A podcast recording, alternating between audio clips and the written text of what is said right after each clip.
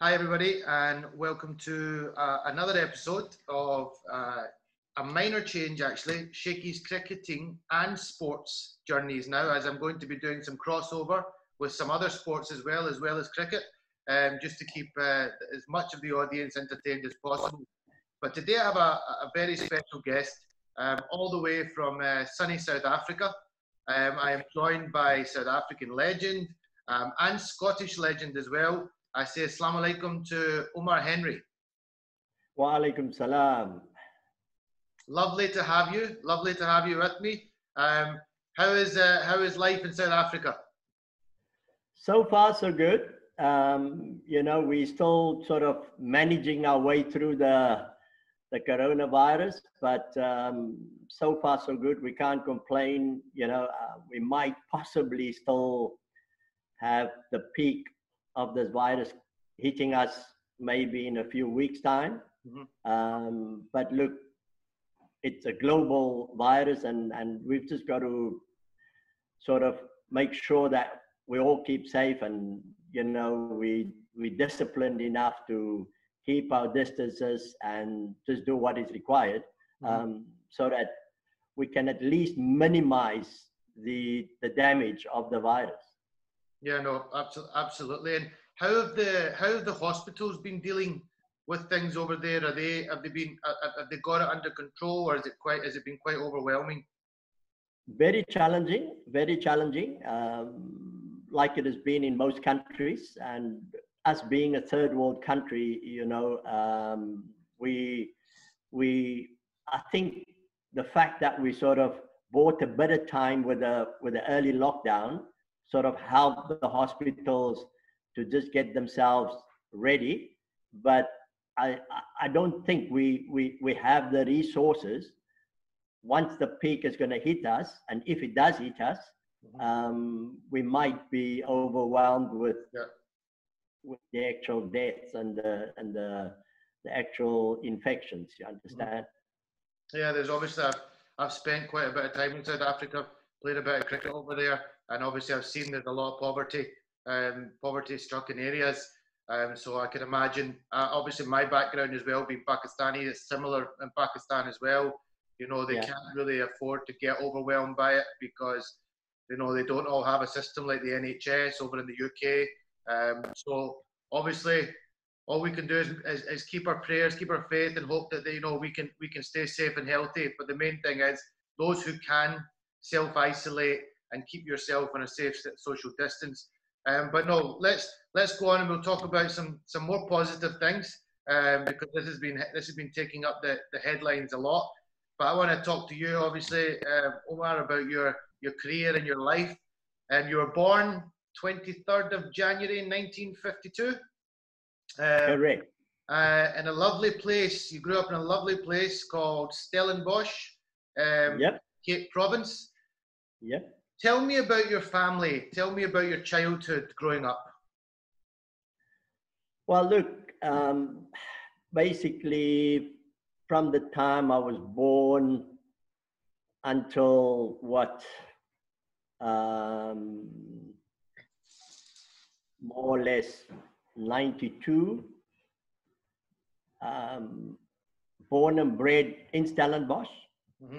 under the apartheid regime. Um, you know, whereby basically you as a non-white was almost classed as a second-class citizen. Mm-hmm. Uh, you couldn't you couldn't attend the school that you wanted to. You couldn't go to many places. Um, a lot of things was restricted for you. So you know, separation was basically part of your life um, yeah.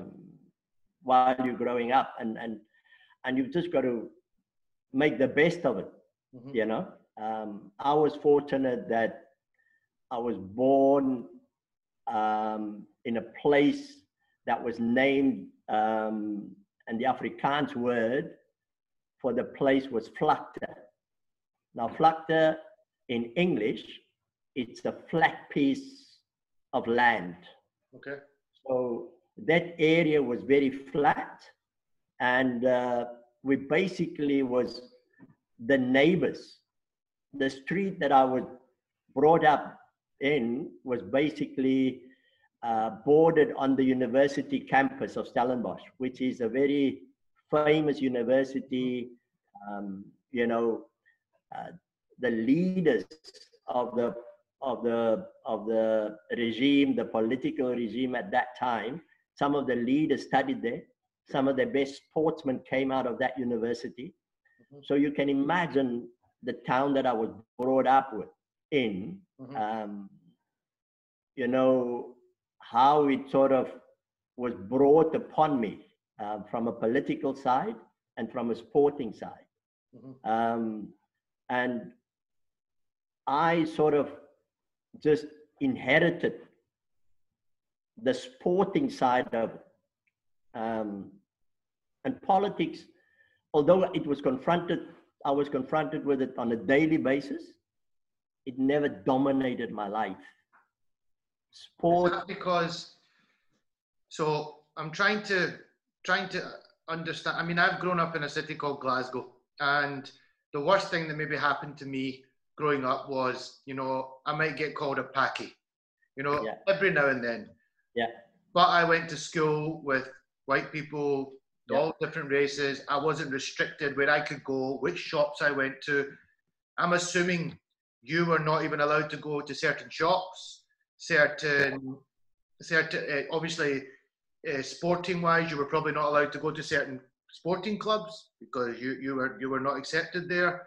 Um, you know, how, you was that, that must have been quite quite frustrating to to be in that situation. I mean, I can't even imagine what that would have been like. But you, you it must have made you quite angry as, as a child, or did you just learn to accept it?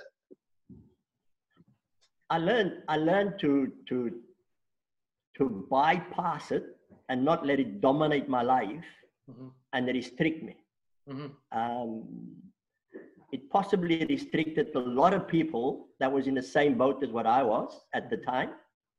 But for me, you know, the sport was the sort of um, diverted me away from all that um, negativity, confrontation, and and and and and what's his name? They, they it brought upon you as a as a human being, mm-hmm. and I mean, I played sport from the time I wake up in the morning. Mm-hmm. Um, I think I can categorically say to you, I went to school to play sport. I didn't go to school to to get a degree or to yeah. pass the exam. Yeah. I, I went to sport because I uh, I could play soccer, I could play rugby, I could play cricket, I could play tennis, I could mm-hmm. play table tennis, we did a bit of boxing. You know, for me, that was the excitement. We did athletics. So 12 months of the year going to school, I was quite happy to go and do that. And when I come from school, possibly didn't do all my homework, you know, uh, played more sport. Yeah. Tomorrow I'll get a hinding. But that was me keeping yeah. myself busy and not letting the policies of apartheid that basically degrade you as a human being. Not that that sort of become a negative influence on your growth, mm-hmm. you know, um, which I think it, it did happen to a lot of my mates who was caught up in this political sphere and, and, and sort of got angry and, and protest and whatever the case is. So mm-hmm. that community that I was brought up with I mean, it had a mixture of people who was anti-government and sportsmen that was very, very good in the sport they played. Mm-hmm. And I sort of pulled that way. Yeah. Towards that side of it. Um, and I must say, I've learned an enormous amount from them as a kid um, because, you know, I never played official cricket or any, well, basically soccer at primary school. and athletics. That was the only two sports I played at primary school. Okay. Or could have played at primary school. The other sport you had to play after school where you organize it yourself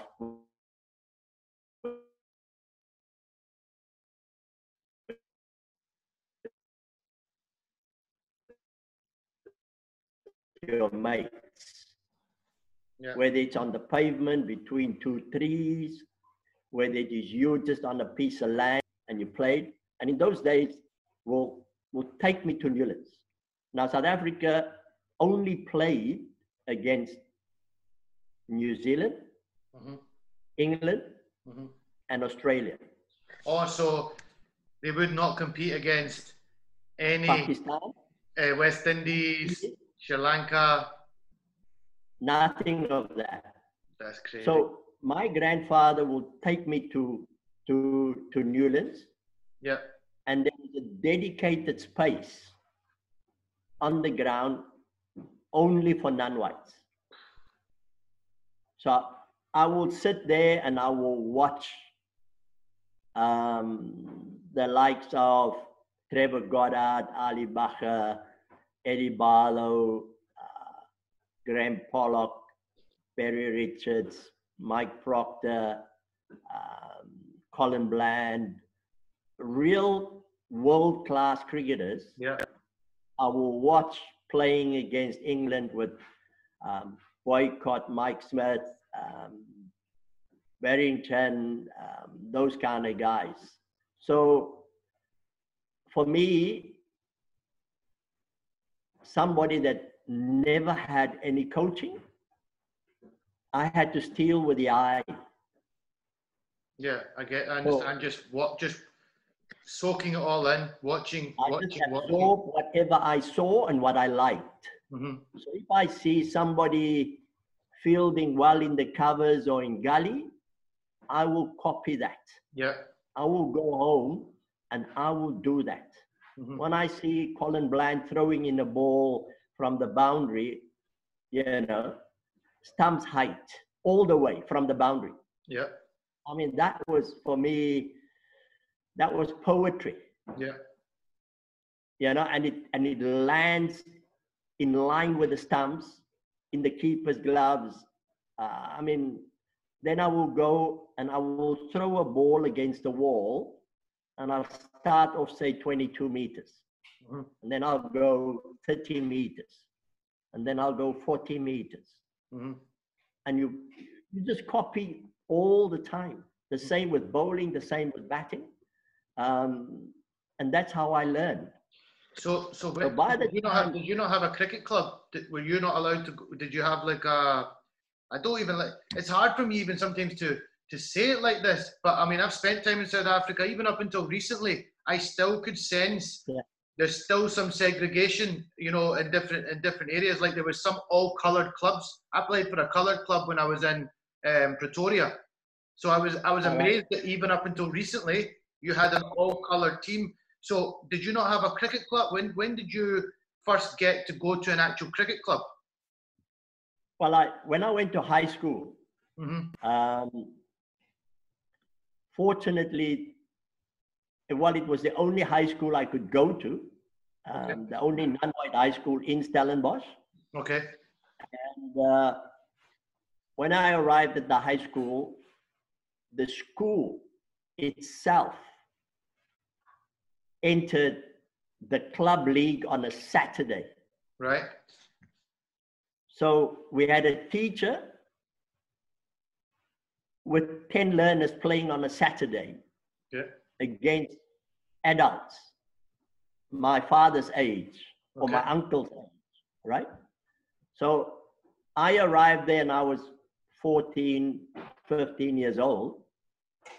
And the only game that the school organized against another high school from Cape Town, the teacher who was our coach and the captain of the team um, picked me, and I was 15. Okay.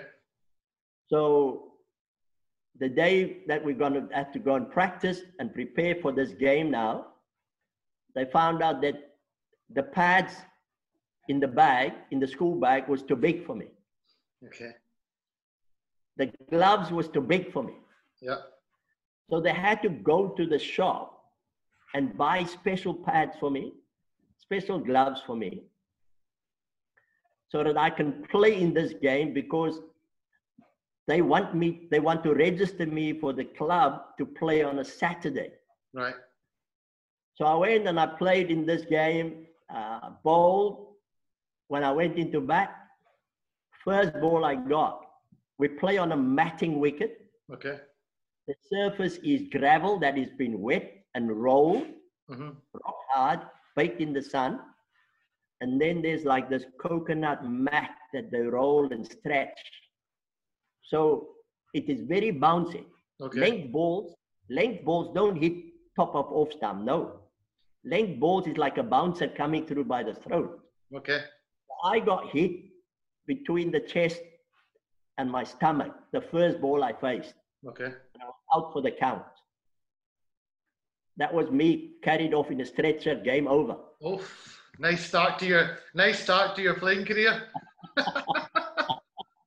so, so just to go, just to try and get the picture here. This right. So, so you went to high school. You they, that was your first time of being involved in what was like a team to play for.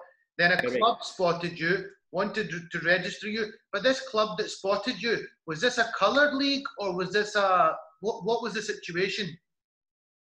No, it, was, it wasn't a club. but The school had a team Right. in the local club league. Okay. So, but this this school that you went to then was it an all coloured school? Yes, yes, yes. It was And- and during the league- apartheid. The league that you entered into was it a coloured league? It was a colored league. Okay. Okay. So it was a league in Stellenbosch. Okay. It had about 10 to 12 teams in the league. Okay. And my family, my uncles, um, and my um, elder brother and, and family played for a club team called Excelsior Okay. in that league. Okay. I am now getting registered for the school. Right.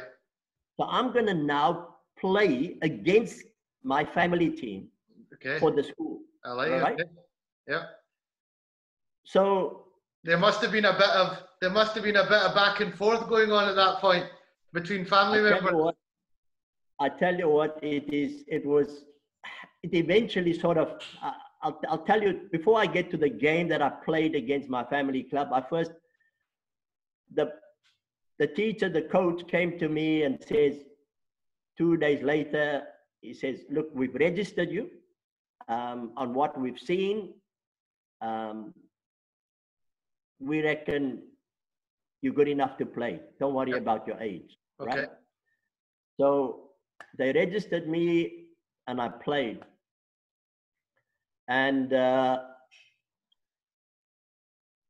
the second season,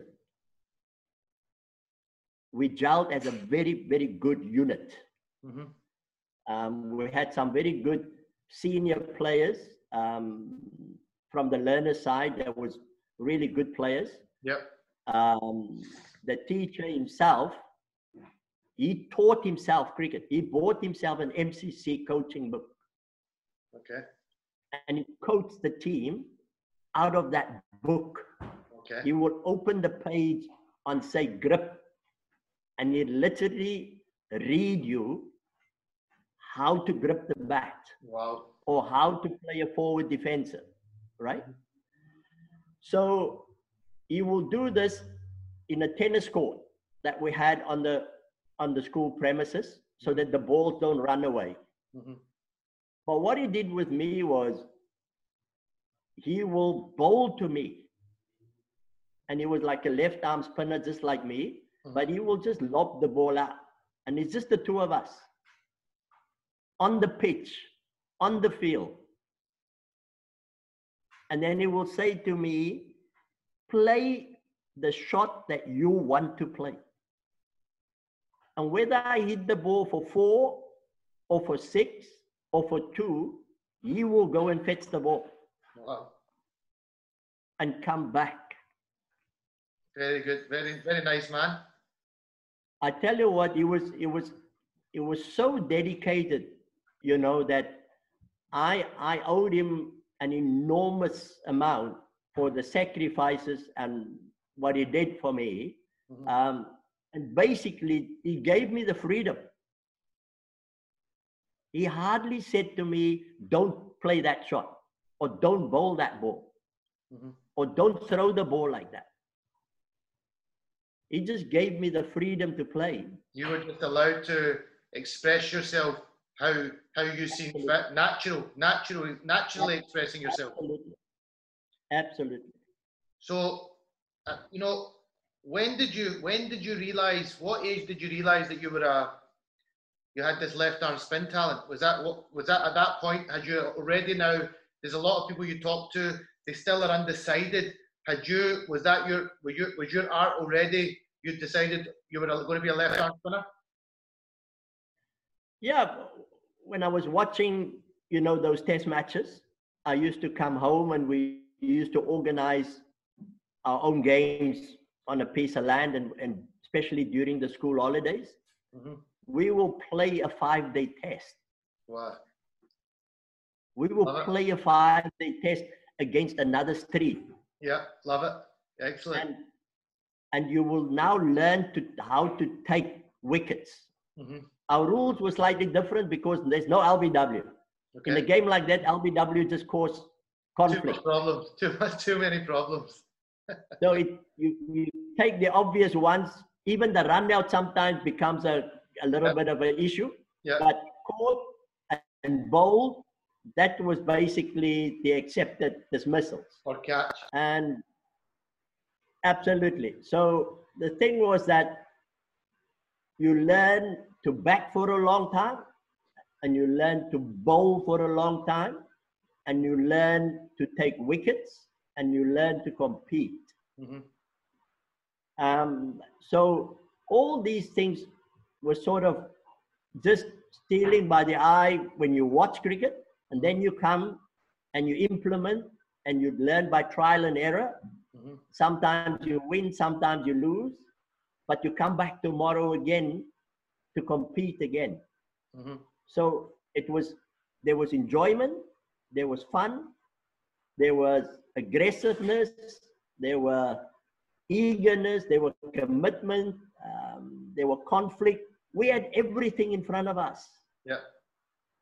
You know, so by the time I went officially on the cricket field, I think this teacher saw, you know, what else can he teach me? I didn't realize that. Mm-hmm. I just played. Yeah.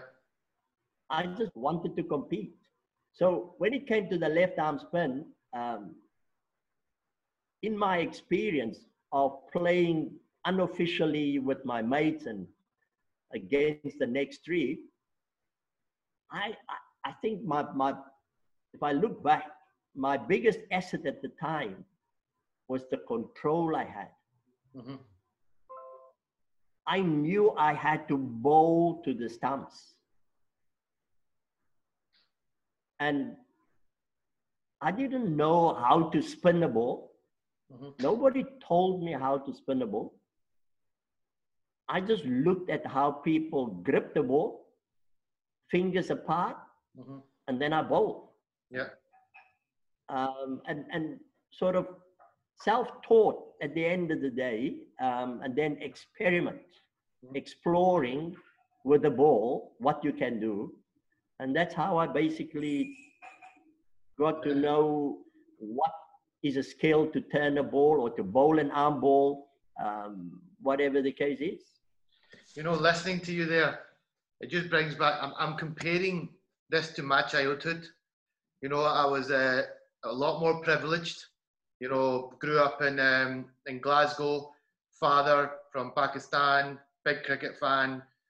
I grew up in the back garden as well, entertaining myself and, and, and, working on things. But by the age of six, seven years old, I was taken along to Clydesdale Cricket Club.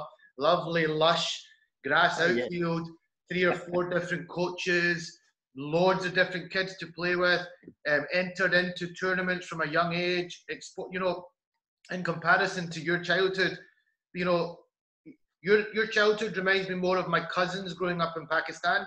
They would grow up in the street yep.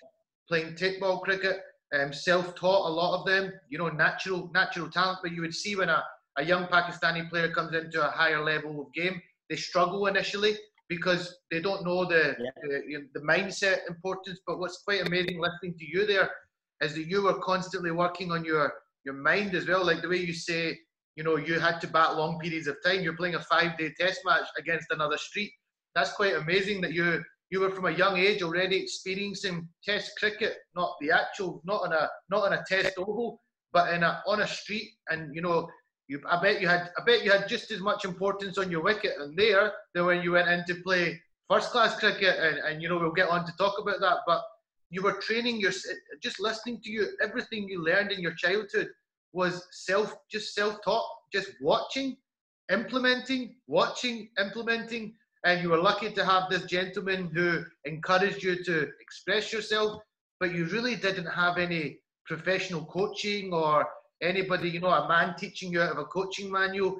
You were you were very much um, omar a self-taught a self-taught cricketer with with not a lot of privileged situations to, to, to get to you know a local club or anything. You really had to to learn the hard way almost. Well you can call it the hard way. Um, you know for me looking at it i'd rather have that life again. Yeah. Because it gave me the tools how to cope yeah. when my back is against the wall and when the going gets tough. Yeah. So I'm quite happy to go down that route again because yeah. a my family in our house sport dominated. Mm-hmm. You know, Sundays was family lunch. Yeah. And everybody, uncles and everybody comes and you lunch. Mm-hmm. Saturdays was sport. Mm-hmm. So then you get the review of yesterday's sport. Yeah. So if you've played poorly, you get criticized. Yeah. If you yeah. played well, you get well done. Yeah. And then the debate starts who was right and who was wrong and who cheated and who did this and who did that. So, you know, coming back to that game where I played against my uncle. Yeah. And he was a wicket keeper. Okay. My mother's brother, he, he was a good cricketer. He opening batter, and I played against um, my father's sister's husband. Okay. He was a fantastic cricketer. Okay. Just listening to them talking about the game as a kid was I was just absorbing all that. Mm-hmm. And then I got this day where I had to play against them. And how old were you? How old were you at this point? I was 16, 15, 16. Okay. And I played against them and they batted first and we got them out for a decent score. I got a couple of wickets and we had to go in and bat. Mm-hmm. We got a good start and then we collapsed. Mm-hmm. And I went in and I was batting quite well and the game became very tight. Mm-hmm. And they brought on this leg spinner and this particular over, I went on the cut, but the ball bounced a little bit too much on me mm-hmm. into the keeper's hands, which is my uncle. Okay. And he appealed. Okay. And the umpire said not out. and he believed I nicked it. And he said to me, Why are you not walking? And I said, Well, the umpire said, I'm not out.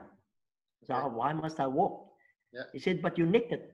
I said, well, the umpire said I'm not out. So I carried on batting. Okay. And cut the long story short, we won the game. Okay.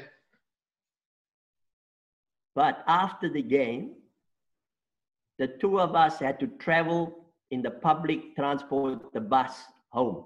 so I sit in the front of the bus and he sat at the back of the bus having a go at me.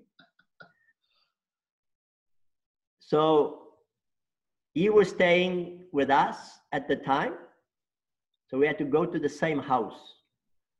So as we got into the house, he was now chasing me. And I ran into the bathroom and locked myself up. And then my mother came out and my mother said, What's going on? So he said, I cheated. I said, No, no. I said, and I shouted from the bathroom, I said, No, mom, I didn't cheat. The umpire never gave me out. Yeah. My mother was quite good with the laws of the of the sport. She, she was very sporty, my mother. Okay. Uh, so she sort of fused the whole thing and said, whoa, whoa, whoa, whoa, whoa. If the umpire gave him not out, then he is not out. Okay. And my uncle was telling that story ever since he died. So can I ask you now, Omar, did you nick it? Right? Did, did so I can I, ask, did you nick did you nick it? I couldn't say. I couldn't say I nicked it.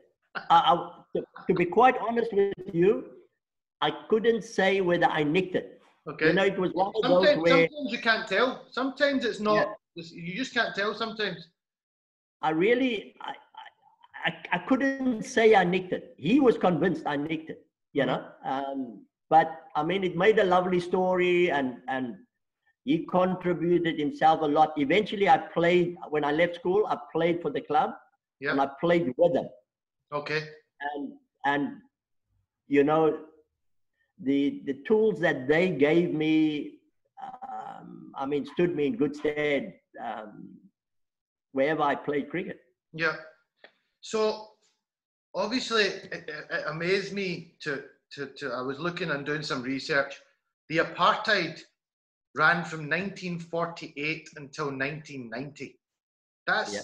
that's, that's a, that's over 40 years where people from your type of background had next to no opportunity to play elite level sport. I'm assuming you couldn't even play first class cricket at that. At that, there was there was there was nothing. Well, we had a structure. The non-white cricket throughout South Africa had a structure. So we we had a provincial structure. Right. Cape Town was Western Province, Okay. Yeah. right? And um, Gauteng, Joburg was Transvaal. Yeah. Durban was um, Natal, hmm and then you had in, in in in Port Elizabeth you had EP. So we had about six provinces, Right. Okay. right? Okay. But that's only for non-whites. So you had a you had a structure, but again, it was only only I mean the colours. It probably did, it didn't have any level to go above there at that point because I'm assuming you weren't allowed to be picked to play. For, you weren't you obviously weren't allowed to be picked to play for South Africa. Well, there was a level, there was a South African non-white team selected, Okay. but that was that sort of stopped by the time I started to play provincial cricket. hmm The last, the last non-white cricketers that played for South Africa, and there were attempts made to play against West Indies and there were and, and other countries that didn't play against South Africa, hmm but the government eventually stopped that. Okay. But they played eventually against Kenya, Okay. where where Basil D'Oliveira, before he left South Africa, he captained the team. What year was that, Omar? Um, that was possibly around about 58, 50, and the 60s, Okay. right? Um, just before he left for England, because he dominated the non-white South African cricket. Okay. Um, Basil was just way above. And there was a guy, a friend of the family, who played in that team, who lived in Stellenbosch. Right. Okay. And he used to transport us to Cape Town to Newlands when I was a kid. My grandfather, he used to give us a lift in his vehicle hmm Newlands. And he was the opening batter. And as a kid, I saw him in a Saturday afternoon game Saturday afternoon game, mm-hmm. scored a double hundred in a club game. Wow. Now, when you see that as a kid, and I was the scorer of the club, I mean, you can't get better um, examples. Um, and those things stuck to my mind. So whenever I went out and played, that's what I wanted to copy. Mm-hmm. I wanted to score that amount of runs. Um, and sometimes you fail and sometimes you sulk a little bit, but you learn and you, you, you sort of just come back tomorrow again for mm-hmm. more. Mm-hmm. Just stay hungry all the time. Mm-hmm. And, and that was me basically. So, looking at your teams, Western Province, Boland, Orange Free State, to name to name a few. When did you then make your first class first class debut? Well, what happened to me was I, you know, for the non-whites you had you had an under 21 provincial team. Okay. So that's like your entry into into provincial uh, structures. Yeah. And, and then you had a, a B provincial team and then the A provincial team. Okay.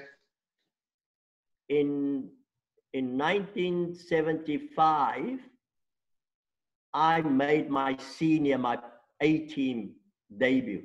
Okay. Who was that for? And for province, Western Province? Western Province, the non-white yep. Western Province. Okay. Right? And during that time was when the sports boycott started. Right? But before I tell you the story was that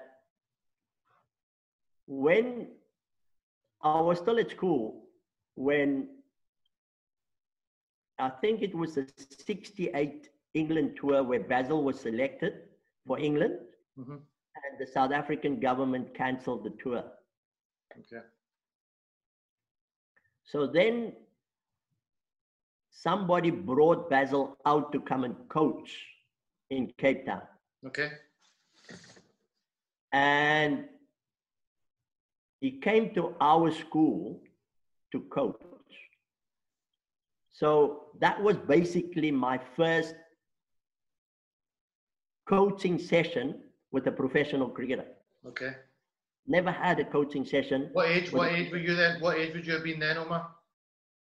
I was 16, 15, 16. Still okay. Still okay. So we played, we, we batted and bowled and whatever, and he sort of just said a few things and encouraged you, whatever you did, and blah, blah, blah. And then after the coaching session, they invited the parents of the schoolboys that was at the at the coaching session for a social with Basil and they can talk and ask questions and whatever because they were his age. Yeah.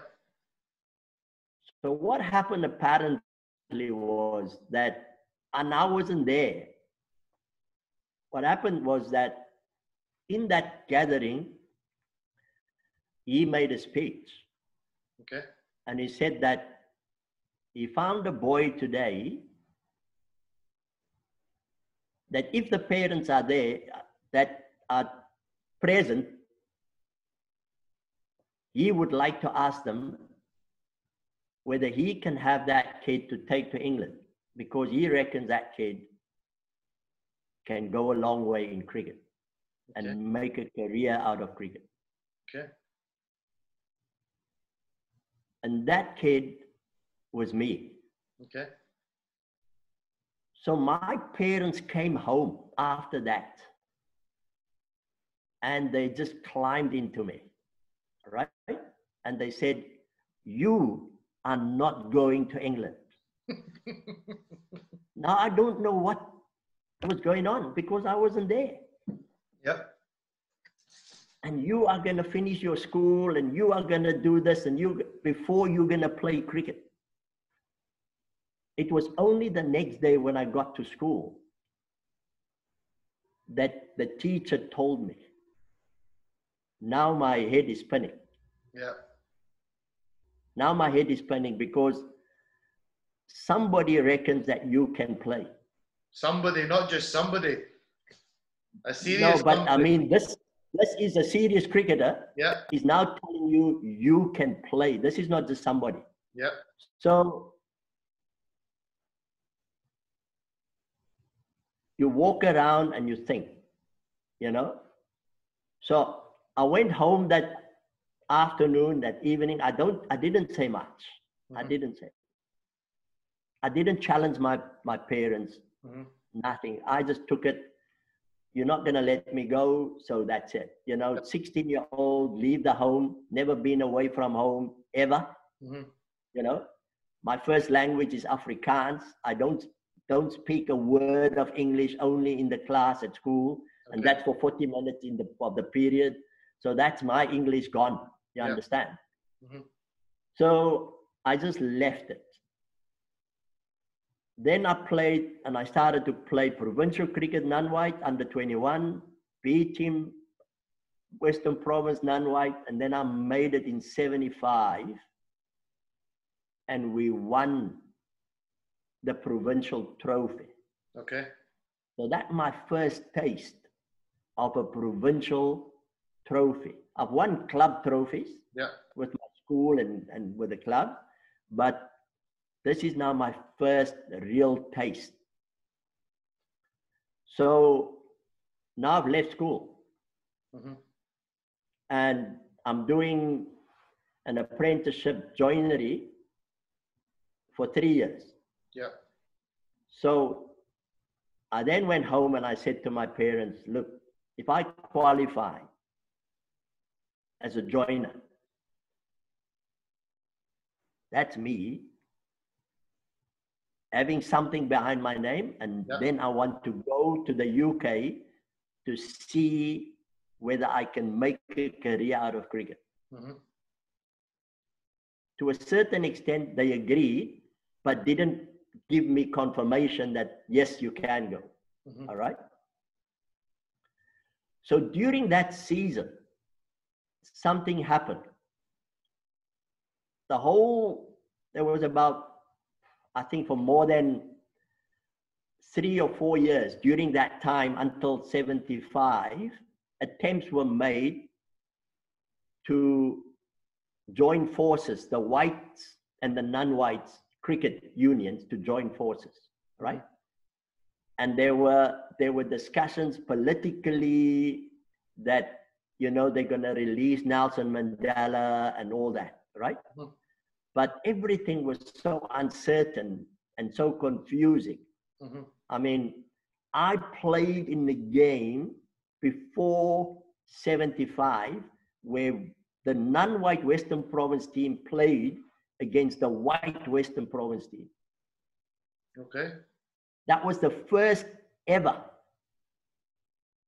What was that? Oh, what, that, that, that, that, must have been quite a that must have been quite high tensions, or, or was it? What, what kind of spirit was the match play then? Well, it was. What happened was that we arrived at the ground. I remember Eddie Barlow was the captain of the Western Province white team. Yeah. And he was a liberal. He fought the government um, for its apartheid policies. Okay. On and off the field. Okay. He was very outspoken against apartheid. Okay. So he, he arrived at the ground and he came into our dressing room and he called our captain. And the two of them spoke, and whatever they decided, they came back in. And the one captain, our captain, was allowed to select a player, and then he will select a player. So you select a player from the one side, and then you must select a player from the other side. Okay. So the actual game started a totally mixed. Ah, okay. And you know what happened? The, I can imagine that that rocked that that ruffled up a few feathers higher above. Oh, huge! But in terms of the game, yeah, it ended last ball six runs required by the batting side. Okay and they got it. And who I was mean, the captain? It, who was the captain? Which cap? Which team was it? Was it Eddie Barlow's team or was it? Eddie Barlow's team won it. Yeah. Okay. And I played in his team. Okay. And it was, it was just a, you couldn't have written the script any better. Mm-hmm. It was so competitive, right? And and at the end of the game, we were all sitting in the same dressing room, having a chat about the game. And you realize, but we're all human beings. We oh, all love what we're doing. Yeah, but that must have been, Omar, for you, that must have been, I mean, you've grown up all your life being alienated away from mixing with these people to sit in the same changing room. And, and it sounds like Eddie Barlow, what a man. Like he, he, he sounds like a, a, a, real, you need people like that. You know, we need these Nelson Mandelas and these different yeah. types of people to bring different cultures together. Um, what a special moment that must have been for you, as well as, you know, a lot. Did, did you find that you were still sitting in amongst some people that were not agreeing with the fact that you were sitting there, or did, did it all just come together? Well, I think I think it all came together. I think there was a deep rooted desire for people to play with and against one another. Yeah. To see who is the best. You always wanted to compete against the best, right? Yeah. And I and, and that's the impression I got. And but to come back to that season when we won it, what what happened was that they the government relaxed some laws, right? Mm-hmm. So non-whites could, for argument's sake, stay in a hotel, a white hotel. Yeah.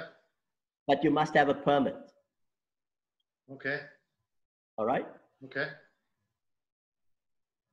Our cricket association banned us from going to Newlands. So where I was brought up sitting in this non-white section, mm-hmm. all of a sudden, because I'm a provincial non-white cricketer now, I can't go to Newlands anymore. Okay. So you can imagine that confusion. Yeah. All right. So what happened was we played a game in Durban against Natal, and our game the first day was washed out the pitch got wet and we couldn't play. But we had to drive past Kingsmead, the white cricket stadium. Mm-hmm. And they were playing because they had all the resources to cover the pitch and whatever the case is. They started late. And our, we came from our ground just after tea time. Mm-hmm. And after tea, what happens in those games, you don't pay anymore. So the gates are open and you can sneak in, right? Okay. So we were so inquisitive. It was about six or seven of us in in in, in our vehicle. Mm-hmm. And we said, Hey, the game is on, let's go and have a look. So we sneaked in and we and we was lying behind the the grass banking and and just our heads to sneak and see what it's like, you know? Yeah. Um, and we stayed possibly about 10 minutes and we left. Then somebody reported us to our association. So when we came back to Cape Town, we were immediately uh, told that we need to appear in front of a disciplinary committee. Yeah. Um, and fortunately or unfortunately for me, that specific disciplinary meeting was held in Stellenbosch, in my hometown. Okay. And it was done in a hotel, in a non-white hotel, and blah blah blah. So the seven of us was there, and I arrived. And when I arrived at that disciplinary hearing, it was open to the public and that that thing was packed in the windows, right? Mm-hmm. And everybody was shouting to my teammates who were sitting there, and I walked down the aisle there towards them. We sellouts. Right? Because during that time, there were protests, political protests as well. Yeah. And they were killing people, necklacing them with tires, where they put the tire over your head and they burn it, uh, put it on fire and they burn it, right? Mm-hmm. So I walked into this environment that is, I mean, it was was frightening in a way, mm-hmm. but I I don't know about the other six guys, mm-hmm. but I felt I did nothing wrong mm-hmm. to deserve a ban, mm-hmm. right? Mm-hmm. So I went to sit down and they started this meeting and the chairman said, uh, look, guys, uh, gave a long speech and blah, blah, blah. And he said, look, if you apologize, then uh, you're guilty. If you apologize, then, you know, you can come back and play. Mm-hmm. But the same association took out the permit for us to stay in a white hotel. Yeah. So, so it's kind of it's kind of hypocritical there. Absolutely, very much a double standard thing. You understand? So, so I'm saying, hold on, hold on, hold on. I only went in there because I was inquisitive. Mm-hmm. I just wanted to see something yeah. that I've never seen before. Mm-hmm. Right?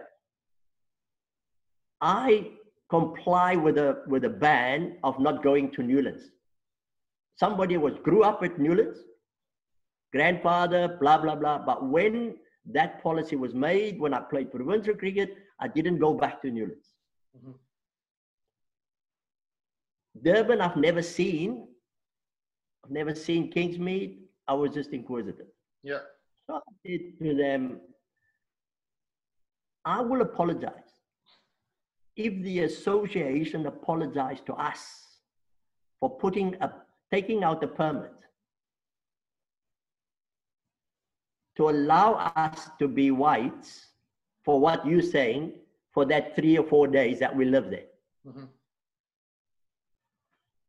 And that just created absolute carnage. Mm-hmm. Right?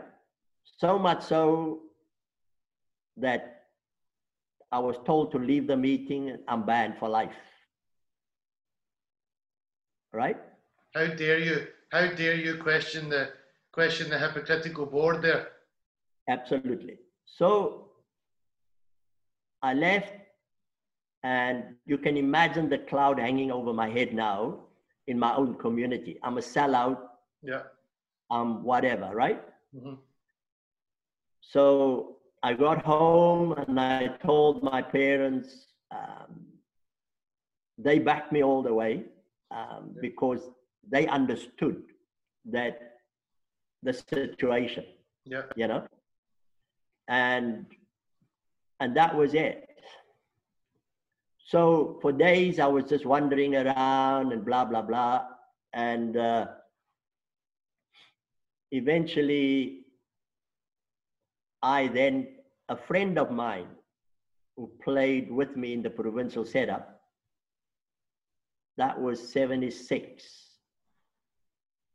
He went to Manchester and played for a club.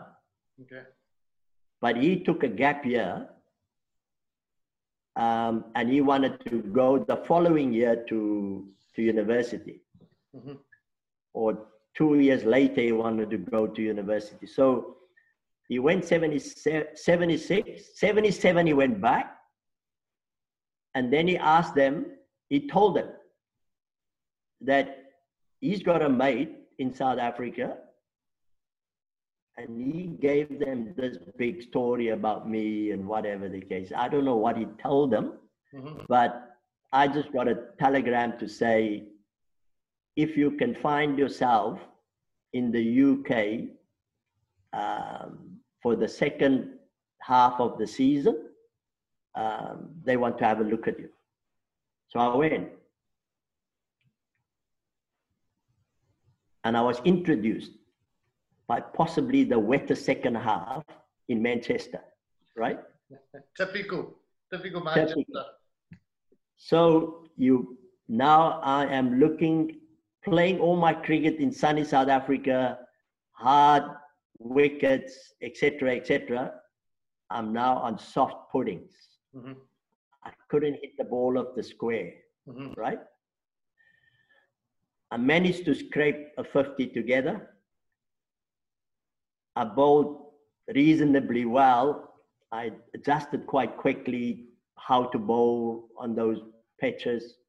And cut a long story short, just before the season finished, I remember old guy, he must have been in his late 70s, but he, he's played all his life at the club and he was a committee member, right? And he said to me, son, you are a natural cricketer. But the English conditions don't suit you. You cannot play on these pitches. I tell you what, it hit me. It hit me hard. Mm-hmm. But it was the end of the season. Mm-hmm. So I left, not knowing anything. Do I go back? Do they want me? No, blah, blah, blah, right? Mm-hmm. February the following year, I got a telegram from the captain of the club. Mm-hmm. I got to know him quite well. Yeah.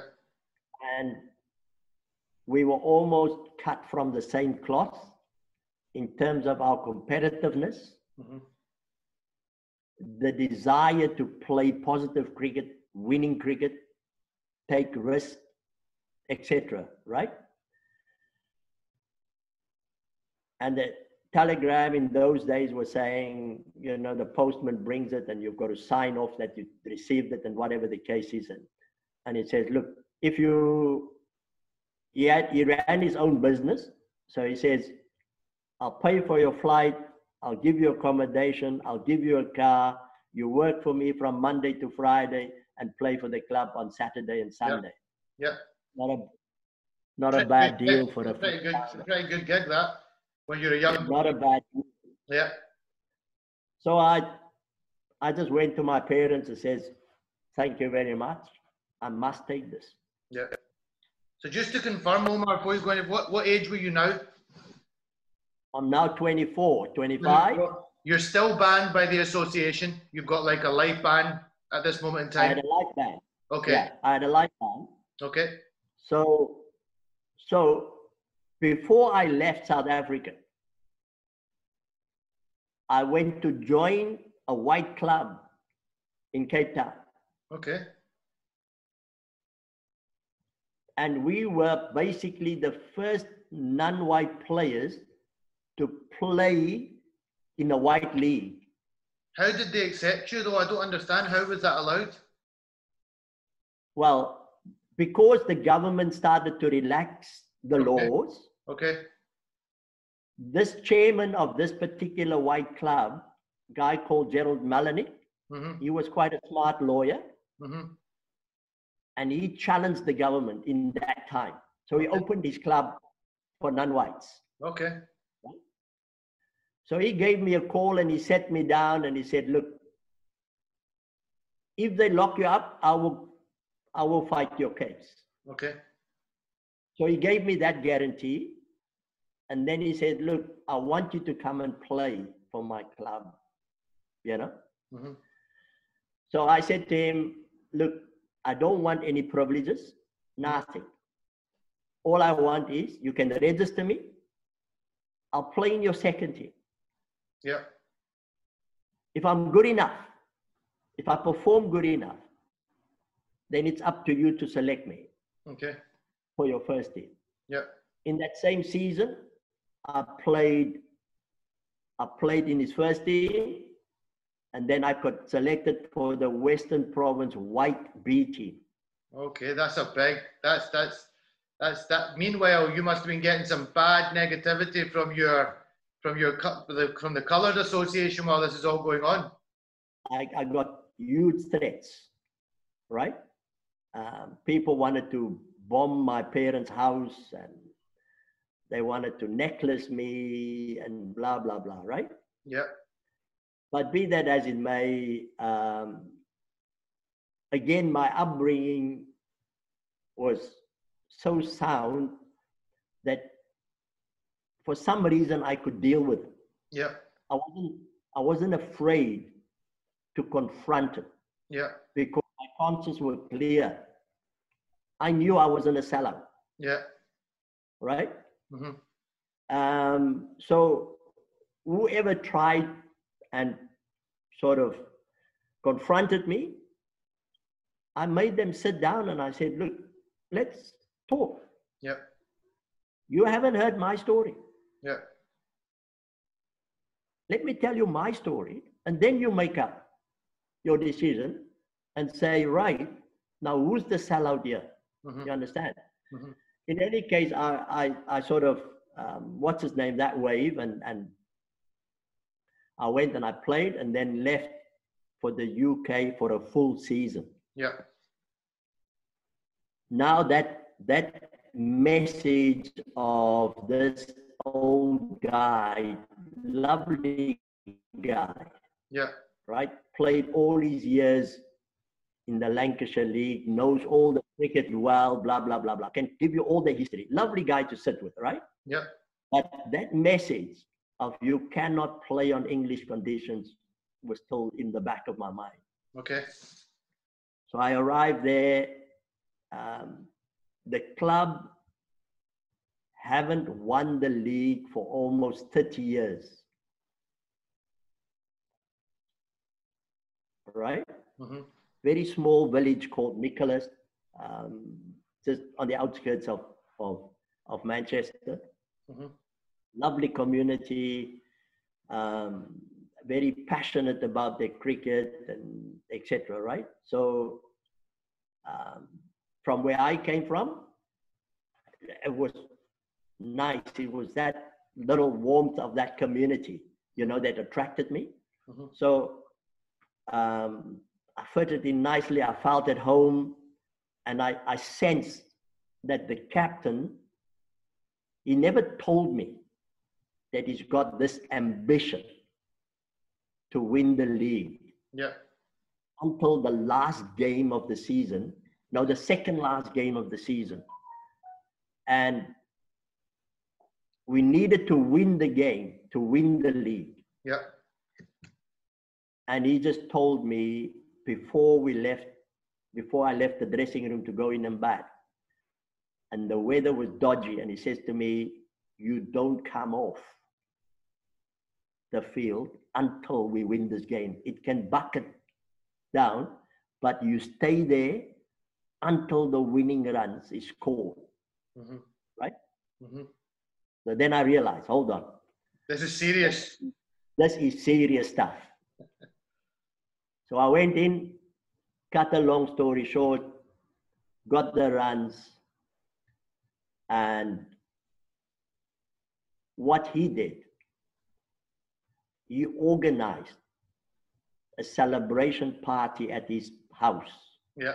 for the entire club Yeah. in that short, short space of time that I was batting. Mm-hmm. The closer we got, the more he finalized that that party was going to happen that evening. Okay.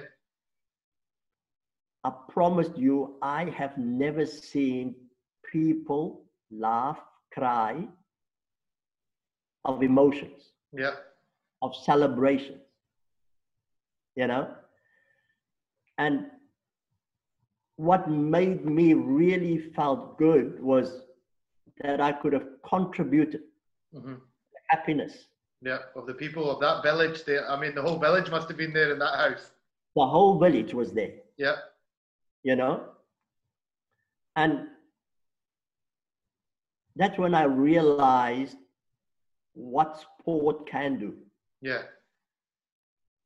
you know um, it can lift you for whatever i went through in my own career in my own upbringing um, yeah i come to a first world country Mm-hmm. you know and here's a community in a first world country that somebody from a third world country that has been segregated in apartheid and mm-hmm.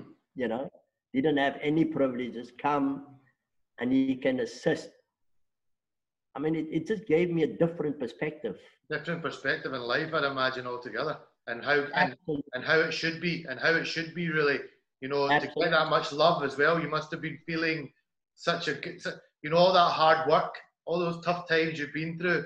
Finally you were starting to get some you know some reward for your for your actions that you know there's good people out there um, and you're a good man and you've been doing good work.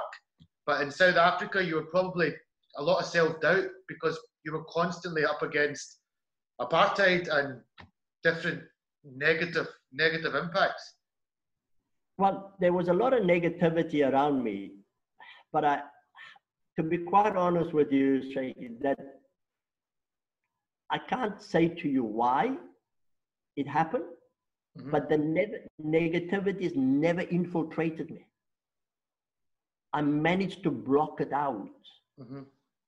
and i always i mean whatever situation i found myself in with my back against the wall most times I found a solution. Mm-hmm. Some way, somewhere, I got out of it. Mm-hmm. And another door opened, and I got an opportunity, and I just carried on with the passion and the love and the commitment and the enjoyment of playing and meeting new people and competing. Um, sometimes the results go your way, sometimes the results don't go your way mm-hmm. but it is not the end of the world. Mm-hmm. I never saw losing as a failure. I saw it as a learning curve. Yeah. You know, um, and and competing was a journey to to get better. Mm-hmm. You know, to improve yourself in cricket and as a human being. Mm-hmm. Um, and and that was me basically. Amazing. I mean, I've still got. We're still. We're not done yet, Omar. So I hope you're not. I hope you've not got anything planned for the for the foreseeable because we we've still got a little bit of this journey to go. So you go back. Now you went on to take 434, I believe, first class wickets, an average of 24.97 to be precise. Did you then?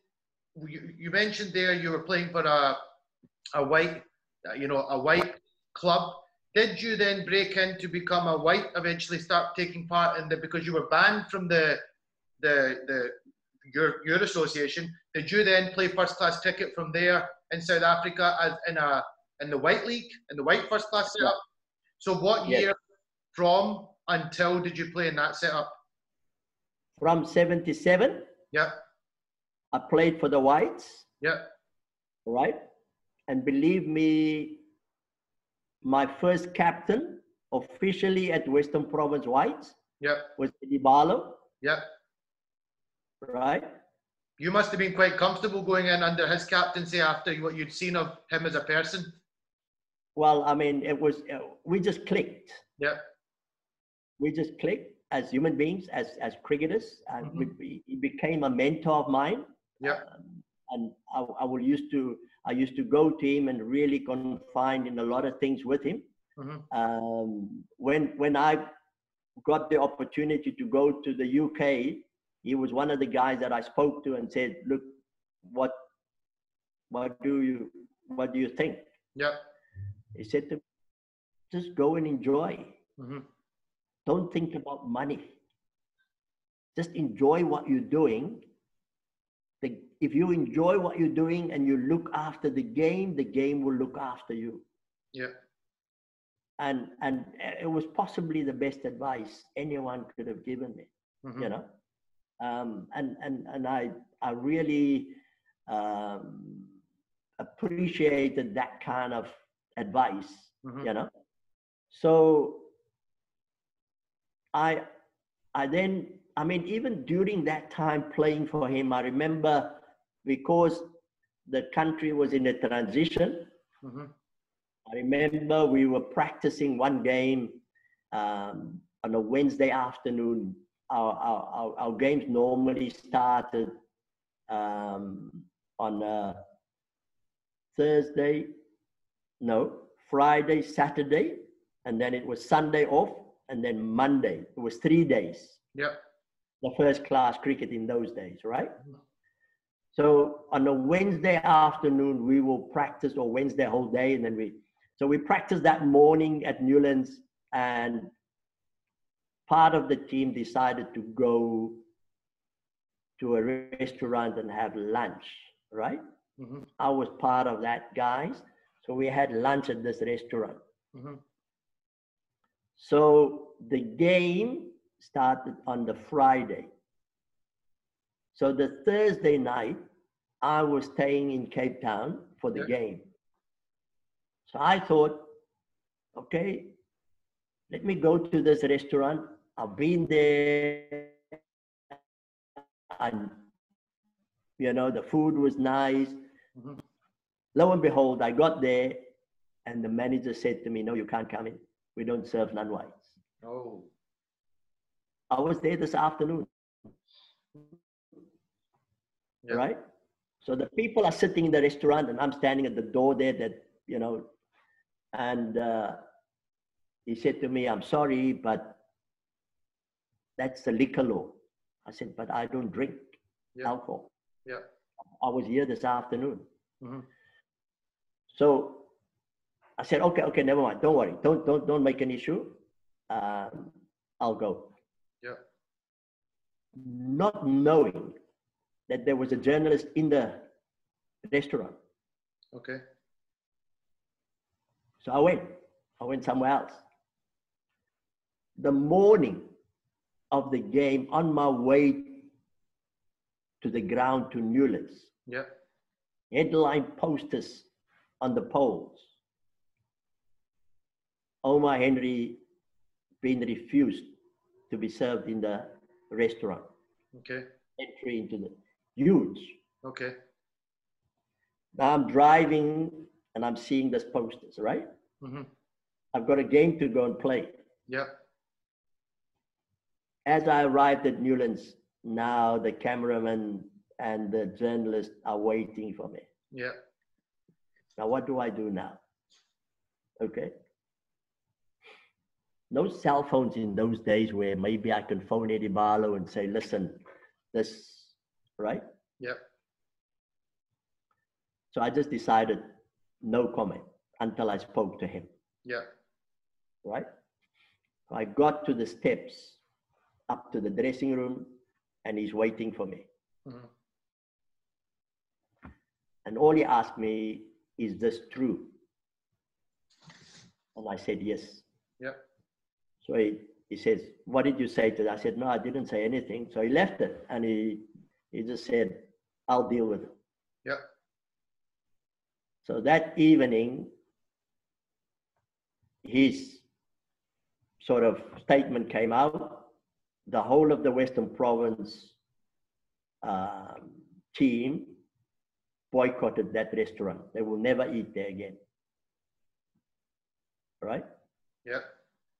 And that is for any other restaurant in Cape Town if they don't allow me in. Good. So here I am, and I had to play this game, and again, this cloud is, is hanging over my head, and whatever the case. Yeah. Be that as it may, um, we won the game, etc. So in that initial stages, you had these barriers still yeah. coming in front of you, and you have to then just either jump over it, underneath it, sideline it, whatever, and just carry on. Yeah. Um, but you know, it was nothing new to my journey. Mm-hmm. It was nothing new to my journey. Mm-hmm. You know, and I and I I saw them as as challenges mentally, um, and and also how much do you want this, and how much change do you want to see in South Africa? Yeah. And if my sort of um, where the the restaurant owner didn't want to admit me to his restaurant, then if the boycott of the Western Province team will help them to open their eyes and realize mm-hmm. that we're moving towards a new South Africa, yeah. then I'm quite happy. Yeah. To go through that. Yeah. If you want to call it pain, I just call it the journey. Yeah. To be honest, it wasn't like you were able to force that upon your teammates anyway. Your teammates cho- chose to make that decision themselves. So it wasn't like you could have had that. If they didn't want to do it, they wouldn't have done it. Your teammates had your back. And that was the start of something that, let's be honest, the apartheid, uh, you know, it's, it's not the way human beings should live. We are all we're all equal. We're all we're all and so I never I would have never uh, me from my viewpoint never I've never agreed with that. So anything that tries to change that and bring things together is is the best outcome. And that is always from every story you're telling me. You were never guilty of doing that day when you got dragged in front of your association and you had you know people were angry with you. You hadn't done anything wrong you were a, you you love cricket and you wanted to go and experience what the inside of Kingsmead Stadium was like, and, and you know you you didn't do anything wrong when you went to seek cricket elsewhere. You weren't doing anything wrong, and you were you. I, I'd imagine you know your story is quite amazing that you started knocking barriers down slowly, slowly. Move. I mean, did you in that period of time, '77 to like the '90s, were you? Did any other coloured players start to come into the the setup playing first class cricket with whites, or were you solely the were you the only one? No, no. The numbers the numbers started to increase. Okay. Um, you know, the the official unification came um, just before the '92 World Cup. Yeah. Right. Yeah. So so from from 77 until 92 yeah. just before unification mm-hmm there was a gradual increase of players coming over to play with the white clubs, yeah. um, joined other white clubs, um, you know. Um, so I think any transition, doesn't matter what you call it politically or whatever, um, it has got its own pattern. Yeah. It's got its own way of finding a path. You yeah. understand? Mm-hmm. Uh, we're human beings. We're all different. We think differently, etc. We behave differently. Mm-hmm. Um, and for me, I I was just looking to do what I love. Yeah. Right. Mm-hmm. And what I like, and through cricket, to break down those barriers of discrimination. Yeah. That is the best tool I had. It was the best thing I know to prove to whites that I am their equal. Yeah. If they cannot see me as a human being with two legs, two arms, two eyes, two ears, mm-hmm. same as them, then I will take them on what they think they're good at. Yeah and what I think I'm good at, yeah. and we see. Yeah. And I think through that journey, um, we we we sort of got respect for one another. Yeah. You know, um, yeah. I made friends for life. I can imagine. I can imagine you must have changed so many perceptions of um, of players, white players that you played with, that must have just, you know, the, the mentality just changed. And, and it sounds like you paved the way in early days. Obviously, we're going to go on to talk about some other big big moments that, that come in your career. But as, as a first class cricketer, you paved the way for so many. The, the coloured the colour the, the people from a coloured background were able to look at Omar Henry and see that you know he was able to do it. We can do it as well. And ultimately, I'd imagine growing up, you always wanted to play. You said it earlier, the highest level of cricket and compete against the best there is. So the, the, there was obviously other other youngsters coming through that started following it, and they weren't as afraid. You did it at a time when you probably had stones and you know everything was threatening coming your direction. But as time went on, slowly, slowly, obviously Nelson Mandela um, must have had a big influence as well. You know, t- talk to me about your your your your your love for Nelson Mandela and what your what influence he had on on you and and coloured people in general in South Africa. Well, just the mere fact when when they had the unity talks you know, and he he sort of he made that speech where he said that sport is the best vehicle to bring people of different cultures, mm-hmm. different races, different yeah. beliefs, different religions mm-hmm. together as one. Yeah. Sport is, has got that mechanism, mm-hmm. that strength. He just strengthened what I believed in. He just gave me even more driving force and belief that what I'm doing is the right thing. Mm-hmm. You know, and I was fortunate. Um, the test match in in um, in Johannesburg that I played. Yeah. I it happened where I met him personally. Wow. I mean, that was possibly one of the greatest moments in my life. Yeah. What was so beautiful, every player that he shook hands with, he knew something about that player. He was an unbelievable human being. Yeah.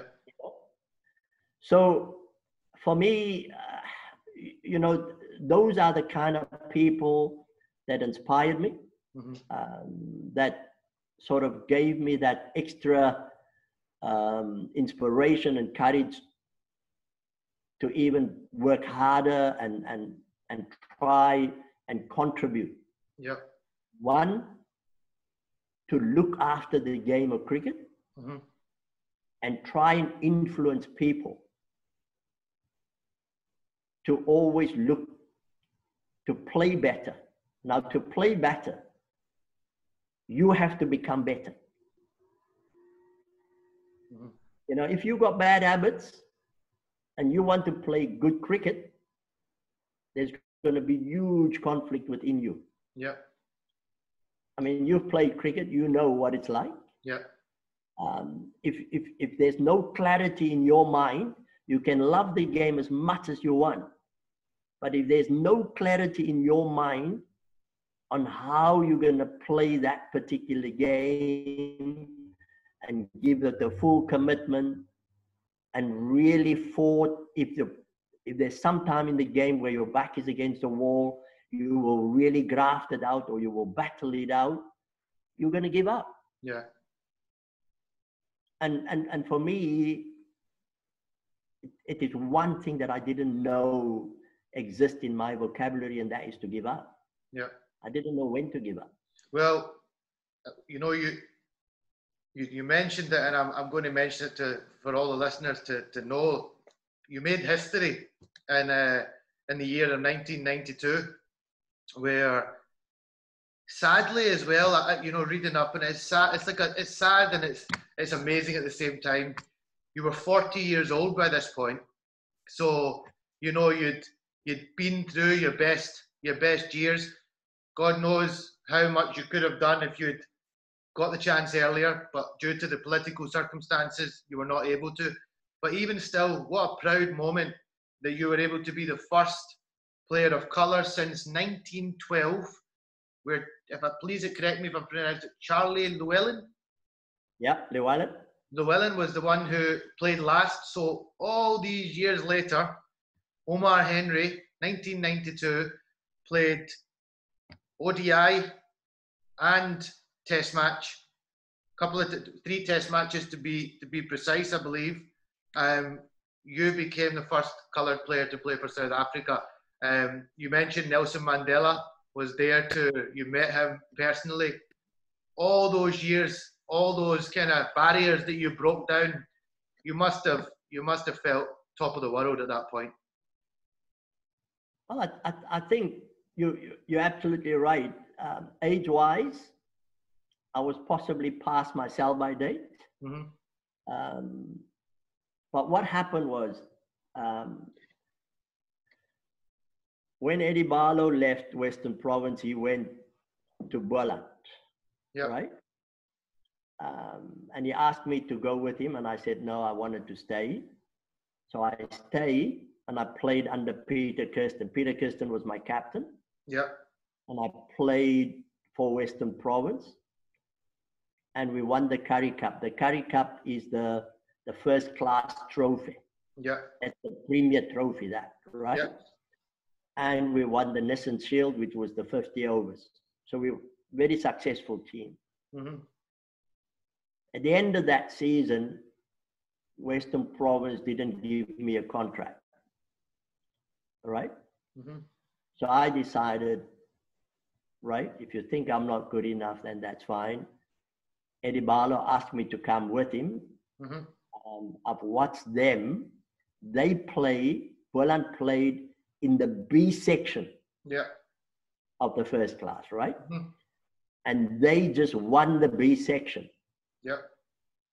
I just won the A section with Western Province. Mm-hmm. So I go and I said, all right, okay, I will go to the B section.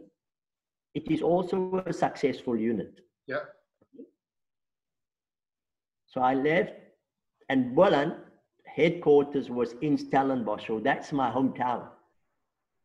So now I'm basically, for the first time, after a long time, I am now going to play provincial cricket in my hometown. I've never played provincial cricket okay. in my hometown. Okay. For me, that was a big thing. Yeah. Right? So off I went. I played there from 83 till 78. And we won the trophy three times. Mm-hmm. Right? And I eventually became vice captain yeah. of the team. And what happened was that there was a there was a structure whereby the B provinces, there was about eight B provinces that competed in that competition, mm-hmm. right?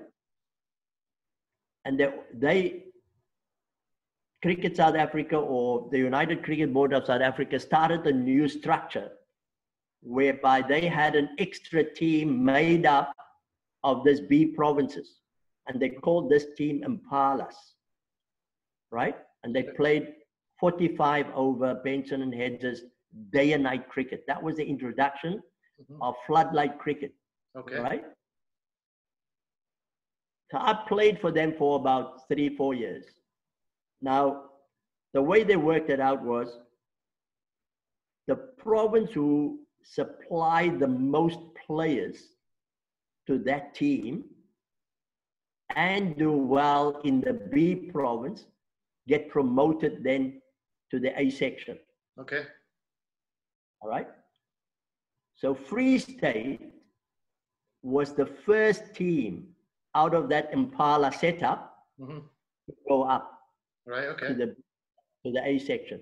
Okay. And they had the likes of Allan Donald, Corrie Zyl, uh, Hansie Cronje, and those kind of players, right? Yeah. So I played with them for the Impalas, yeah. and then they went up. Okay. When they went up, they had success and they won the floodlight cricket, the Benson and Hedges. they beat Western Province at Newlands, right? Yeah. So during that winter, no, there was a game where I played for the Impalas against Free State in Free State.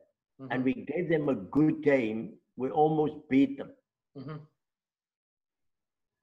And then the CEO and it was Hansie's late father. He just died the other day. Mm-hmm. Cronje. Yep. Lovely man, great man. Came to me in the dressing room and they said they just need to speak to me. I mustn't leave immediately. They just want five or 10 minutes of my time. Mm-hmm. So when I finished showered, before I got into the car, they said, we would like you to come and play for us. Okay. Now you must remember, Free State is an Afrikaans province. Okay. Right? Mm-hmm.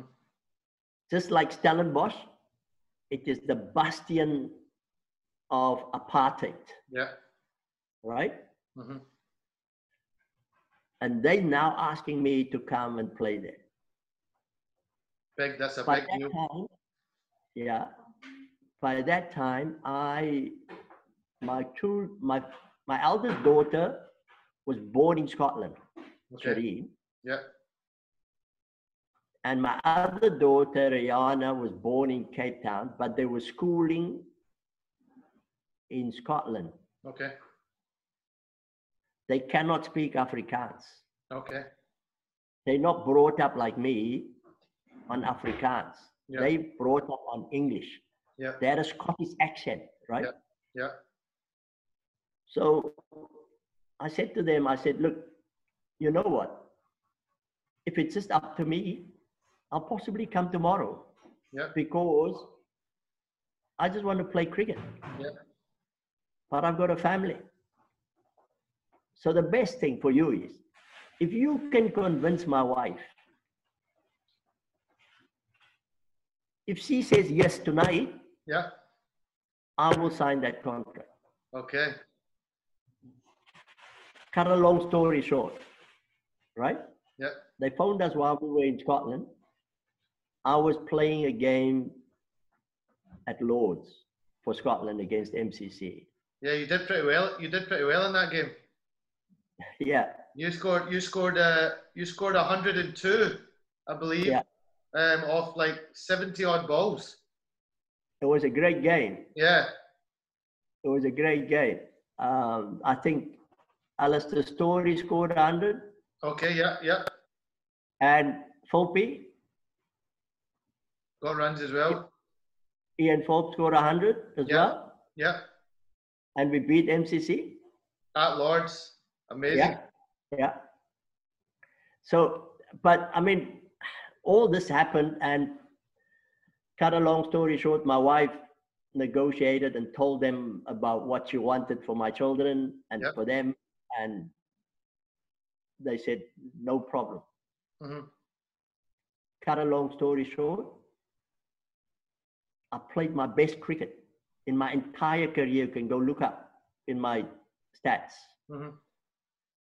That that period in Bloem mm-hmm. for Free State, I had my best performances mm-hmm. of my entire career. They made us feel at home. Yeah. I played my best cricket. I played with a very good team. The team won the Currie Cup mm-hmm. in the centenary year of Free State cricket when they were 100 years old. Wow. We won the Currie Cup. Mm-hmm. It was the last year of competing for the Currie Cup. Mm-hmm. After that, there was no more trophy like the Currie Cup. Mm-hmm. So we won the trophy, the Currie Cup, with all its history. Free State was the last province to win it. And Cronje was the captain. Hansie Cronje was the captain. Ah, right, okay. Uh, so, so basically, what you're telling me is, I didn't mean to discriminate against your age when you got picked for South Africa. You know, you're, but you, what you're saying is, even at the age of 40, when you got selected, you were still playing some bloody good cricket. Then you were, you were, you were, you, you were, you were rightfully getting selected. It was just unfortunate that the years were you didn't have 10 years in your locker or 15 years in your locker where you could have went on to play loads of tests. But you must still feel very grateful that you got that opportunity to, to, to play play for your country because it may not have happened, Omar, if you didn't knock down all those barriers along the way. And now you've obviously, I just think it's an amazing story because you've obviously opened the door for so many other, you know, coloured players to come through and follow in your footsteps. Well, I think I was very, I was very fortunate. I was very, very fortunate to be quite honest with you. I, I chose a, a path that it wasn't planned. Mm-hmm. It was just a dream. Yeah. Right? It was a desire. um, I had a love and a passion, okay? Mm-hmm. And I was inquisitive and I wanted to test it me. That's it, mm-hmm. right? So that was the driving forces behind me, okay? But what what really, really made apart from that season I had in Manchester, where I had a phenomenal season. I mean, for I, I again I couldn't tell you. I I mean, by June that season, I scored the most runs ever in the leagues. I was top of all the leagues mm-hmm. run scorers mm-hmm. by June, mm-hmm. right? And then there was a hot streak, beautiful weather. And I, I, I remember the Saturday we played a league game. And I scored 184. I hit 18 sixes. All right? Yeah. I, I, I couldn't believe what I did. Yeah. All right. The Sunday, we played a cup game. Yeah. And arrived at the game, beautiful day, lots of people, you know, typical village cricket, you know, people bringing their baskets and their little sandwiches and whatever the case is, and they sat around the ground and whatever. And we won the toss, and the captain decided to we're going to bat. And I went into bat. 184 I got the previous day. Mm-hmm. First ball I faced, the guy bowled me behind my legs and it nipped leg stump. And the bails went up like that and came down into the slot again. they must have been gutted knowing that you got 184 the day before. The keeper said to me, How lucky can you be? I said, What do you mean? I was on my way to walk, I was on my bike. Yeah. The bail went back into the slot. Yeah. Right? 243 runs later, Oof. 23 sixes. Oh my days. That was a sickening day for those poor blokes. I tell you what, Monday morning when I woke up, I couldn't drink coffee. Oof. My forearms were sore. Oof. I couldn't lift it up to drink coffee. But just that, you know, that entire weekend, that entire season. And then the chairman of Scotland phoned me three weeks after that. I was still in Manchester. Mm-hmm. And I think that was a U turn in my entire career. Mm-hmm. All of a sudden, I was I was given this enormous project of when I arrived at Poloc, they gave me a three-year contract. Mm-hmm. I've never had a three-year contract in my life. Yeah. I mean, that was almost an insurance policy. Yeah. At the time, you know. And the guys never saw me. I came only. I went up to Scotland just for two weekends. I played half a game because the previous game was rained off. You yeah. know. Um, but that that first two seasons at Poloc, I think I took on something that I, I was I was out of my depths. Mm-hmm. All right. On that three-year contract. Mm-hmm. And then in my second year, when Scotland picked me against Australia, mm-hmm.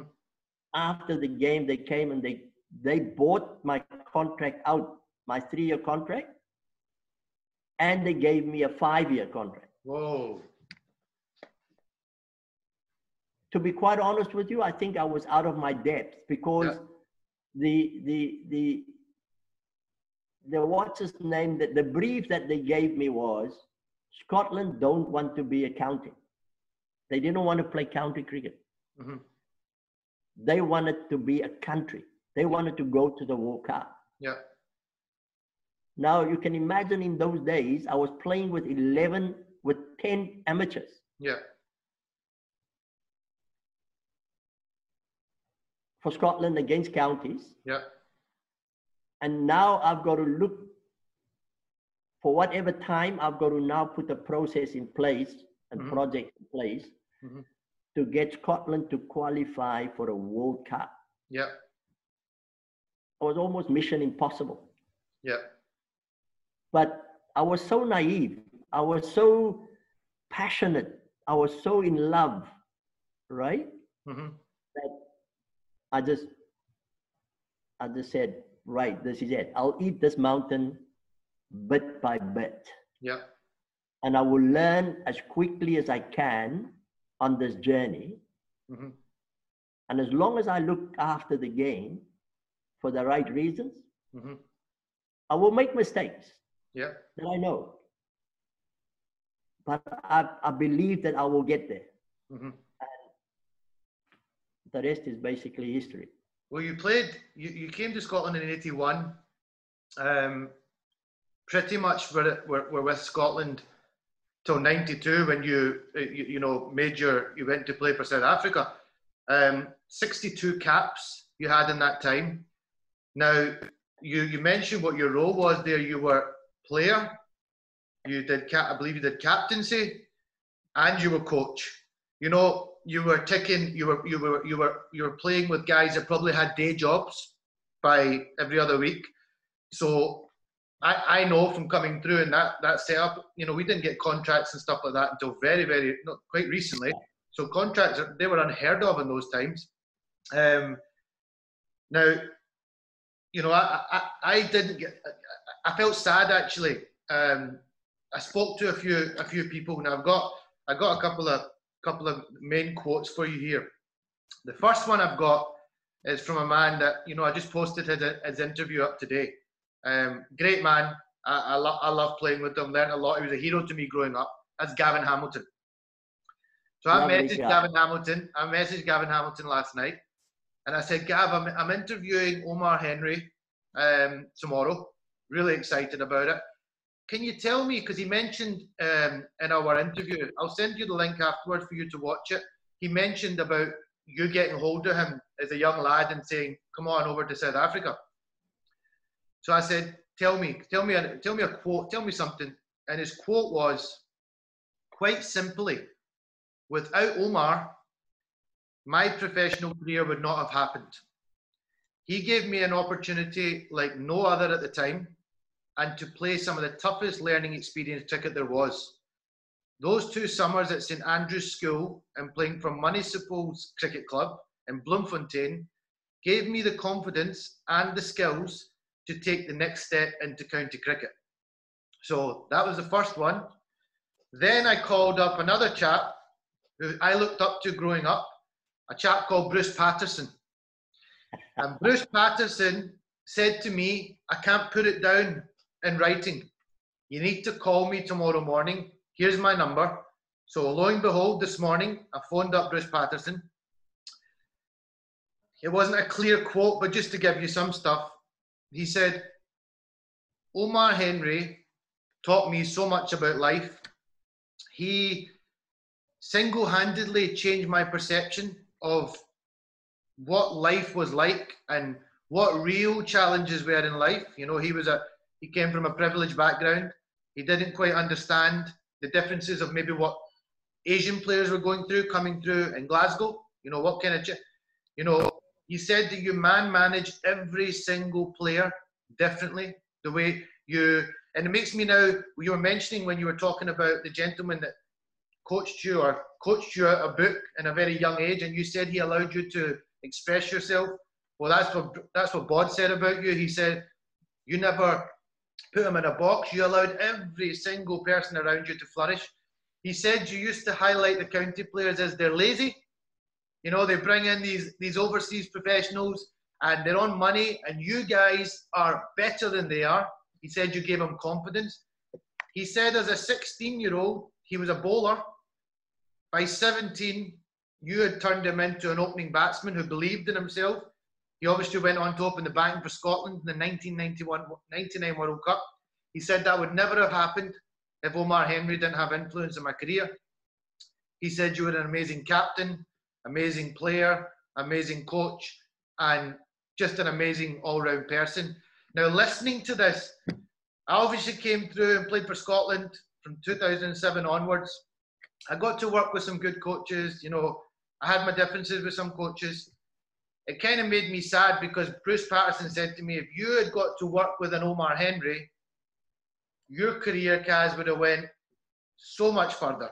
Now, I don't blame my, don't blame anything on anybody. We're, and, I, and after talking to you, I certainly don't. I will never blame anything for anybody ever again because the barriers you have knocked down along your way to get to where you have got to is, is amazing. I mean, nobody has the right in Scotland or in the UK to say they have it tough because we really don't. We, we, we've got a, we're definitely, we, we have a privileged background. But it did make me sad a little bit that I didn't get to come through your tutoring. Um, I got the pleasure of meeting you very briefly out in Kings. Funny enough, in Kingsmead Stadium. At that point, you would have been the chairman of selectors for South Africa. I had come out with a Western District team that was coached by Mike Stanger. Ian Stanger was there. We were the we were the kids, so we didn't get to come round to the back to meet you. Um, but we got a brief. You came and you, you came and said hello to us briefly. You were a busy man. Obviously, you were involved in stuff that was going on. Australia played an ODI that day against South Africa. Australia won the game comfortably. From that moment on, I then researched you because I didn't know who you were really. I, you know, I was young coming through. I was looking at the people that were involved at that time. I was quite amazed by your career. Um, I've now uh, I now have the pleasure of playing against your son um, in the league, Riyadh. So I had a channel to get in touch with you through Riyadh. He kindly uh, got in touch with you and, and arranged this interview. Um, it's been it's been a it's been an absolute pleasure. You know, I could sit and listen to you for hours longer, um, but I'm sure you've got things to do. I can hear my five-month-old daughter in the background getting a little bit agitated, so I need to go and, and go and start getting involved in the house. But you know, it's um, you, you know, it's amazing. You went on to become the chairman of selectors. You changed. You really did change a lot of things. Um, you've brought up, I think you have three three lovely children, two daughters, and your son Riyadh. Um, he's a lovely boy. He's doing very well for himself over in Scotland. Um, I hope you get over again. And uh, you know, obviously this season, nothing nothing is happening. I hope you can come over next season. I would love to sit down and have dinner with you and and, and pick your brain some more. But I just want to say from me to you, uh, Omar, and from a lot of people in Scotland, thank you very much for everything you've done for Scottish cricket. Um, and I'm sure in, I'm interviewing a young South African player in a couple of days' time, Fudgy Farhan Bahardeen, who I played with at Western Province Academy. I'm sure he will tell me about the influence you probably had on him and in South African cricket. And I just want to again say thank you very much for, for coming on today. Okay, lovely. No, I've got to thank you. I think, um, Sammy, um, I just enjoyed watching it. Um, I wish you well in, on you. your journey. I think Thank you will find quite a lot of interesting stories, um, and sometimes it's, it's good, you know, um, to tell these stories for other people to listen to it, mm-hmm. um, and hopefully they can learn from it. Um, you know, as far as Scotland is concerned, I, I, it was for me, like I said, it wasn't planned. Mm-hmm. It was just, uh, it just happened. It was in the right place at the right time Mm-hmm. Um, and fortunately for me, I never saw anything was too big or too difficult, mm-hmm. you know. Um, and and the people that I that I played with and against in Scotland, um, they contributed to my growth enormously. Mm-hmm. That project that project dominated my life. You know, it, it was a stepping stone for me to excel in South Africa. Believe me. Yeah. Whatever I achieved in South Africa as an individual and, and as a team, I learned and I experimented and I succeeded in Scotland. Mm-hmm. That's what Scotland meant to me. That's what they, they, they gave to me, mm-hmm. you know? And, and the people, I mean, a guy like the chairman, I think is there, Donny Haynes or Poloc, um, he just read about me in the, in the Manchester paper. Yeah. He, he never met me until the time he phoned me. Yeah. He didn't know me. You know, so so it's amazing how things happen. Wow. Um, and today I've got friends for life. We on WhatsApp, we we talk, and you know, whenever I come to Scotland, you know, um, my journey with a lot of players um, was absolutely fantastic. Um, and it, it, it was never about me. It was more about the player. You know how much can they grow and how much do they want to grow? Um, and go out and experiment. And then when you come back we talk. Mm-hmm. why did you do that? What was that for mm-hmm. you know and and we had our differences but it was never personal. Mm-hmm. You know, um, they both both the players that you that you spoke about, Bruce yeah. Patterson. Yeah. He is a very strong-minded individual. Yeah. Right. Mm-hmm. But he's got a big heart. Yeah, yeah, absolutely. I agree. You know, um, I'll never forget when we played Australia at West of Scotland. Mm-hmm. And Merv Hughes was running in and and I just said to him, it's just another bowler. Mm-hmm. If he bowls it short to you and you want to hook it, hook it. Yeah. And he hit him out the ground into the street. I think he got 70 odd that day. Yeah. So the thing for me is, is that, you know, never ever put people in a box. Yeah. Give people the space to grow and just guide. Yeah you know, and let them enjoy life and whatever. I mean, Kevin Hamilton could have played possibly football for Arsenal. Yeah. Um, he didn't take that, you know. Mm-hmm. He decided to come to South Africa with me to the school where I coached. He played for, with me for the club. A natural athlete, a natural athlete. Yeah. You know, um, you will possibly go down as one of the best all-rounders um, that Scotland has produced. Yeah, it's just a pity absolutely. for me that you know, um, as a young man, he, he, he couldn't really go further. But I'm sure his journey was as enjoyable to him that was my journey to me. You know. Yeah. But thanks a hell of a lot to you and all the best, man. And hopefully, when I'm back in Scotland, I'll get the privilege to meet you and have a chat to you. Inshallah, inshallah. No, this is this is a this is something I will look forward to. Um, I will be persuading Riyadh to push you to come over next season. Um, you need to be in the, the Clydesdale Ferguslie right derby match. You know, you could that would be lovely to have you at a game like that. Um, but again, honestly, thank you very much. Alhamdulillah, it's been a it's been an absolute pleasure talking to you. My best wishes to your family. Um, stay safe and healthy, and I look forward to, to speaking with you again soon. Shukran, man, and all the best and salam at home. Wa alaikum salam. Shukran, salam.